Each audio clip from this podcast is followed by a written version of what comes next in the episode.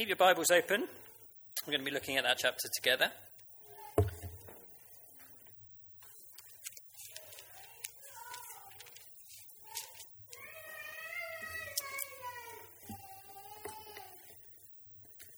Um, let me pray just before we start. Let's pray. Father, thank you for your word. Thank you for that all of it is profitable for us. It's good for us. And even the bits that we find most challenging. And thank you for that you are with us by your Holy Spirit to help us to understand these things.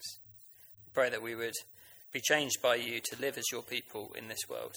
We pray in Jesus' name. Amen. Um, if you look down at verse 1 of chapter 10, um, verse 1 is always the best place to go for the sort of the context or the time, timing, the thing that we're talking about. Um, it says, In the third year of Cyrus, king of Persia, a word was revealed to Daniel, who was named Belteshazzar. So the third year of Cyrus was actually the time when uh, some of the return to Jerusalem would have already happened. Remember, Daniel was looking forward to that. Um, God was going to bring them out of exile, and Cyrus was the one who gave them the uh, permission to do that. And so by the third year, it was likely that some groups had already started returning. Um, and the question is is this going to be the place of God's eternal blessings? Is this going to live up to all of the, the promises that God had made uh, for a place of rest, prosperity, uh, comfort as his people? Um, the last few chapters of Daniel and this chapter today explain what being in the land is actually going to be like for God's people. Um, despite being able to return and live in that land, um, there was going to be much difficulty. And we've been seeing that, haven't we? We've had promises of uh, beastly type rulers who will uh, eat and devour much flesh and you know, in, in the chapters to come in 11 to 12, I, I don't envy Sam because he's preaching next week. Um, there's a list of what these kings are going to do. And it's a back and forth, back and forth with Israel caught in the middle. And so this land that was sort of looking great wasn't actually going to be the place where they would have, a t- have this peace and rest uh, from all their discomforts. Um, it was actually going to be really difficult for them. And the fulfillment of all that God had promised to them, his people, was yet to come. It was further, further off than they realized. It was going to be when um, the Lord Jesus returns. In this chapter, we're told two things. Firstly, that Daniel saw a great war. It says um, in that verse, verse 1, and the word was true, and it was a great conflict. So, what Daniel saw in the vision was a great conflict, a war. We're not told whether it's a war in heaven or war on earth or what he saw in that war. Um, but, but we do get some explanation that comes further down that, that gives some suggestions. He understood the word and had understanding of the vision. But it caused him to mourn for three weeks. He went into mourning. He didn't uh, eat uh, sort of the, the nicer foods, the choice foods, and he didn't even anoint himself with oil, so he was in, in mourning for three weeks. That's the effect that that vision had on him. The second thing we see is that after this time, when standing by the river in Babylon, a heavenly being dressed for battle appeared and spoke to Daniel. And that's the majority of the chapter. And that's what goes on in chapters 11 to 12. So we're going to hear what this person has to say um, to Daniel. Um, let's have a look at that. Um, my first point from the passage is there is a battle that we don't see. There is a battle that we don't see. Um, we're going to see that together. A person who uh, appears, or an angel that appears to Daniel, is described in verse 5. I lifted up my eyes and looked, and behold, a man clothed in linen with a belt of fine gold from Uphaz round his waist. His body was like beryl, his face like the appearance of lightning, his eyes like flaming torches, his arms and legs like the gleam of burnished bronze, and the sound of his words like the sound of a multitude. I, Daniel, alone saw the vision, for the men who were with me did not see the vision, but a great trembling fell upon them, and they fled to hide themselves. So I was left alone and saw this great vision, and no strength was left in me. He sees uh, this guy, and his, his messenger, and uh, he's, he's terrified by what he sees. Um, and because he's an angel, we tend to think that um, he, uh, let me just say, he goes on to say these, these things. He says, um, that the reason it's taken him this long to get to Daniel, three weeks, 21 days, is that the prince of the kingdom of Persia withstood me. That language suggests a battle, just like he's seen, a great conflict. He says um, that there's this battle going on between this messenger um, and the forces of good and the forces of evil. And here he says that the prince of the kingdom of Persia withstood him. But Michael, one of the chief princes, uh, came to help me, for I was left there with the kings of Persia. So there's a battle. This guy has just stepped off the battlefield uh, in the spiritual realm, and he's come, and it's taken him three weeks to get to Daniel, but because he was in this conflict. And he comes and he speaks to Daniel, and he wants him to understand. And God sent him so that Daniel might understand. Because he's an angel, we tend to think and assume that the battle he was involved in is kind of somewhere else, like in heaven. But actually, there's good reason to consider that the battle was in this world, behind the visible, behind the things we do see. Because he's described, isn't he? There's battling the prince of the kingdom of Persia. So that actually there's some spiritual forces behind the physical rulers and they're either standing for, for Jesus and his kingdom and the kingdom of God, or they're standing for the kingdom of darkness and the prince of darkness. And he said, so they're even described like that, aren't they? The prince of the kingdom of Persia. And at the end, it just says, I was left there with the kings of Persia.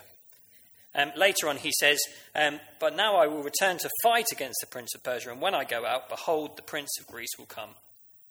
So the result of this spiritual battle is going to be that the new kingdom comes in the kingdom of Greece. See how the two are connected?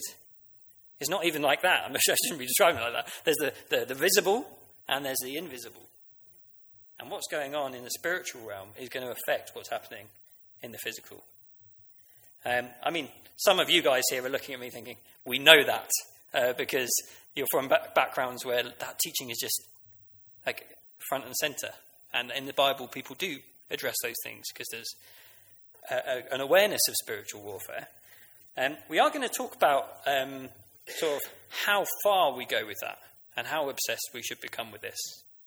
Uh, because the Bible actually doesn't really mention this very often. You probably count on one or two, uh, ten fingers, the amount of times that the Bible shows us what's going on behind the scenes, when it pulls back the curtain and when God shows what's going on in the spiritual realm. It doesn't happen all the time in the Bible. Most of the time, we're told about how this maps out onto the physical and what God is doing amongst his people. But here we are told that. Uh, there's good reason to consider that this is in the world, takes place behind the one we see. So there's battle that we behind the one that we see. And were it not for God peeling back that um, uh, invisible, for Daniel to see it, explaining it to him, he wouldn't even know it was there. Daniel got to see what was taking place behind what he can see. And behind each of the kings, the king, kingdom of Persia, was the prince of the kingdom of Persia. And as I've said, behind any human king is the one influencing them. It's either God or the prince of darkness, Satan himself. The messenger says what the result of his going out will be. He is going to remove him. That, that battle is, is certain. He is going to win and then that will bring in another kingdom. So, I don't know what you make of that. Maybe you're surprised by that, maybe you're not surprised by that, but there is a spiritual dimension to the world that we live in. And there's, it's very real, actually, and we don't see it, but it is there. Um, what does the coming of Jesus add to this? Um, so, we are living in 2023. Jesus came in AD 0, yeah? He died in AD 30 or whatever. And then, what, you know, Daniel's all the way back then. So, what does the coming of Jesus add to this whole thing of the spiritual war? Well, it is that Jesus has decisively won that war. It's not, a, it's not sort of in question. It's not like, oh, how's it going to play out? It wasn't even really in question then, but it shows, doesn't it, with Jesus, that, um, that this battle has been won. Uh, we get verses in the New Testament, um, like uh, Colossians, where it says, He disarmed the rulers and authorities and put them to open shame by triumphing over them in Him. Sorry, He is God. He disarmed the rulers and authorities and put them to open shame by triumphing over them in Him, in Christ. So, the one thing we know now that, that may, they may not have known then was is that Jesus has triumphed over these forces of evil. Whatever they're doing and however they're influencing things, Jesus has the final victory. The end is secure.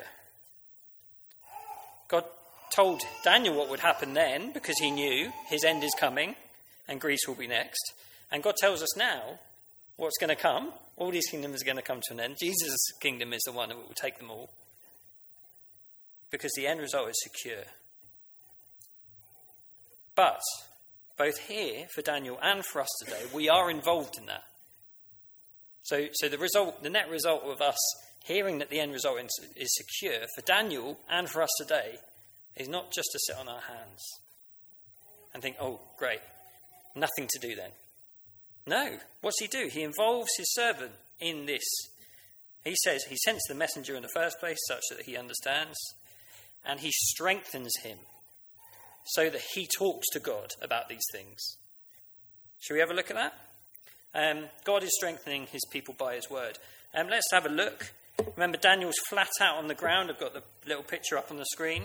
He said that the result of this in verse 9 is I fell on my face in deep sleep with my face to the ground. And then a hand touched me and set me trembling on my hands and knees. So he's invited, he's, he's, strengthened, even he's from his flat out on his face to being on his hands and knees, still trembling.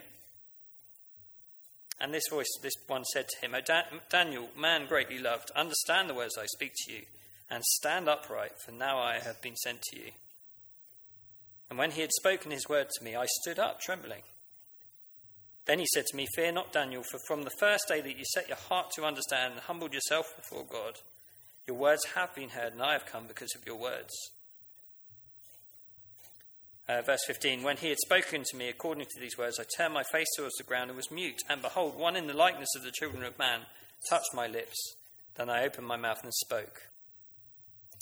So he's being strengthened here. He's, uh, he's invited to, to stand, to uh, take courage, to fear not, to, to go from being flat out on the ground, mourning, to being standing and speaking um, to his God. It's a wonderful picture, isn't it? I mean, you get that picture in, in Isaiah as well, where um, something touches his lips and he's called to go and speak for the Lord. Very similar, isn't it, um, to what happens to, to Daniel in this passage? So God is strengthening his people. Um, I'm just going to read you this, this quote here. Um, it's from this book. Um, the picture in this chapter is a grand one. On an individual level, God is eager to hear the prayers of his saints, eager to encourage and strengthen them, and eager to inform them of his purposes for his people. His people are of great importance to him. It's great because he, he describes that there's, a, there's so many levels to this picture. There's the, the cosmic level, which is this battle going on. There's the national level, what's happening in the, in the nation of Israel. And then there's the individual level for Daniel, one of his servants. And God cares about that. And God prioritizes strengthening his people by his word. He's the kind of God that says, I want to speak to you. I want you to understand these things. He's that kind of God. God is fighting for his people and he wins, but there's also an individual level. He invites Daniel, his servant, to play a part in that, to be involved, to not only know what he's doing in the world, uh, but to talk to him about these things. He says, um, he invites him to speak. Oh, my Lord, by reason of the vision, pains have come upon me, and I retain no strength. How can my Lord's servant talk with my Lord? For no strength remains in me, and no breath is left in me. Again, one having the appearance of a man touched me and strengthened me. And he said, O man greatly loved, fear not, peace be with you. Be strong and of good courage. And as he spoke to me, I was strengthened and said, Let my Lord speak, for you have strengthened me. So it's an interaction. He gets to speak with the Lord. And, and, and really, that's true of us, isn't it? God involves his people today in, in, in the cosmic things that he is doing. How does he do that? Well, he does that through prayer. Um, if you want to turn with me uh, to Ephesians um, chapter 6, verse 12.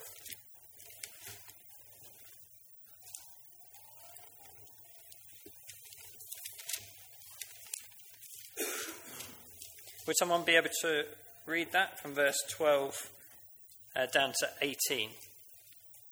Someone with a loud voice. He's happy to do that.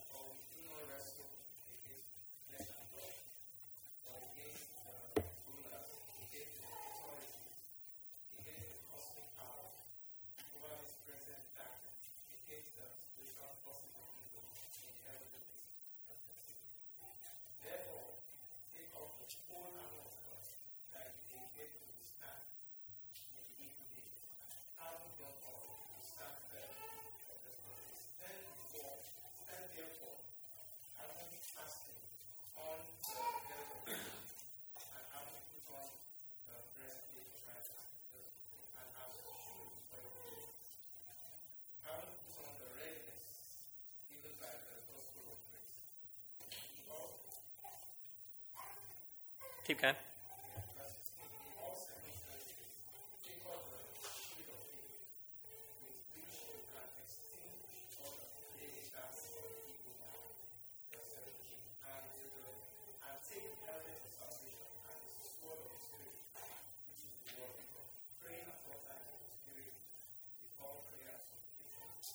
Thank you. That's fine.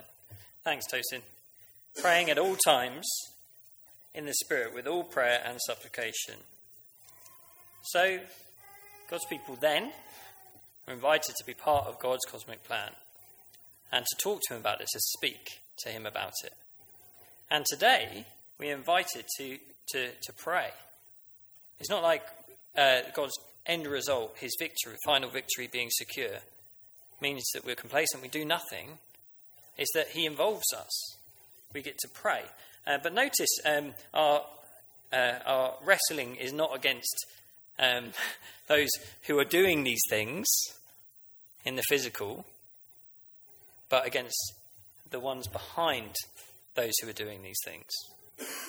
And we're praying against the uh, authorities and the rulers and the powers in the spiritual realm, the spiritual forces of evil in the heavenly places. So so Christians are invited to be part of that. And even though we know the end result is secure, we live in this world before the return of Jesus. And there's a battle. There's a battle. And the, the, the mindset, the approach, the way that we conduct ourselves in a battle is going to be different, isn't it? The mindset of those who are at war is going to be different to those who are living civilian lifestyle. And we're invited here to, to pray, to pray to God for the strength that we need, for the strength that, uh, to strengthen other believers in the fight, and against the lies of Satan, so that we would know um, his salvation, and that that would protect us against his lies. So God is strengthening his people by his words, and here he strengthens Daniel he's going to give him a lot more information about what he's doing in the world. Um, notice, if you go back to Daniel, um, what it is that God's going to be speaking to him about. Um, Daniel chapter 10.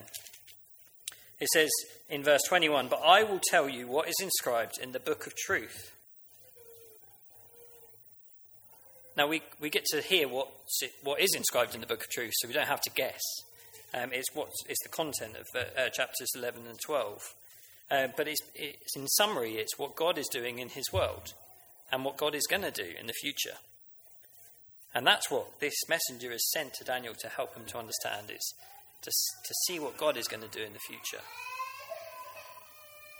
So God it makes it a priority amongst the, the things that are going on.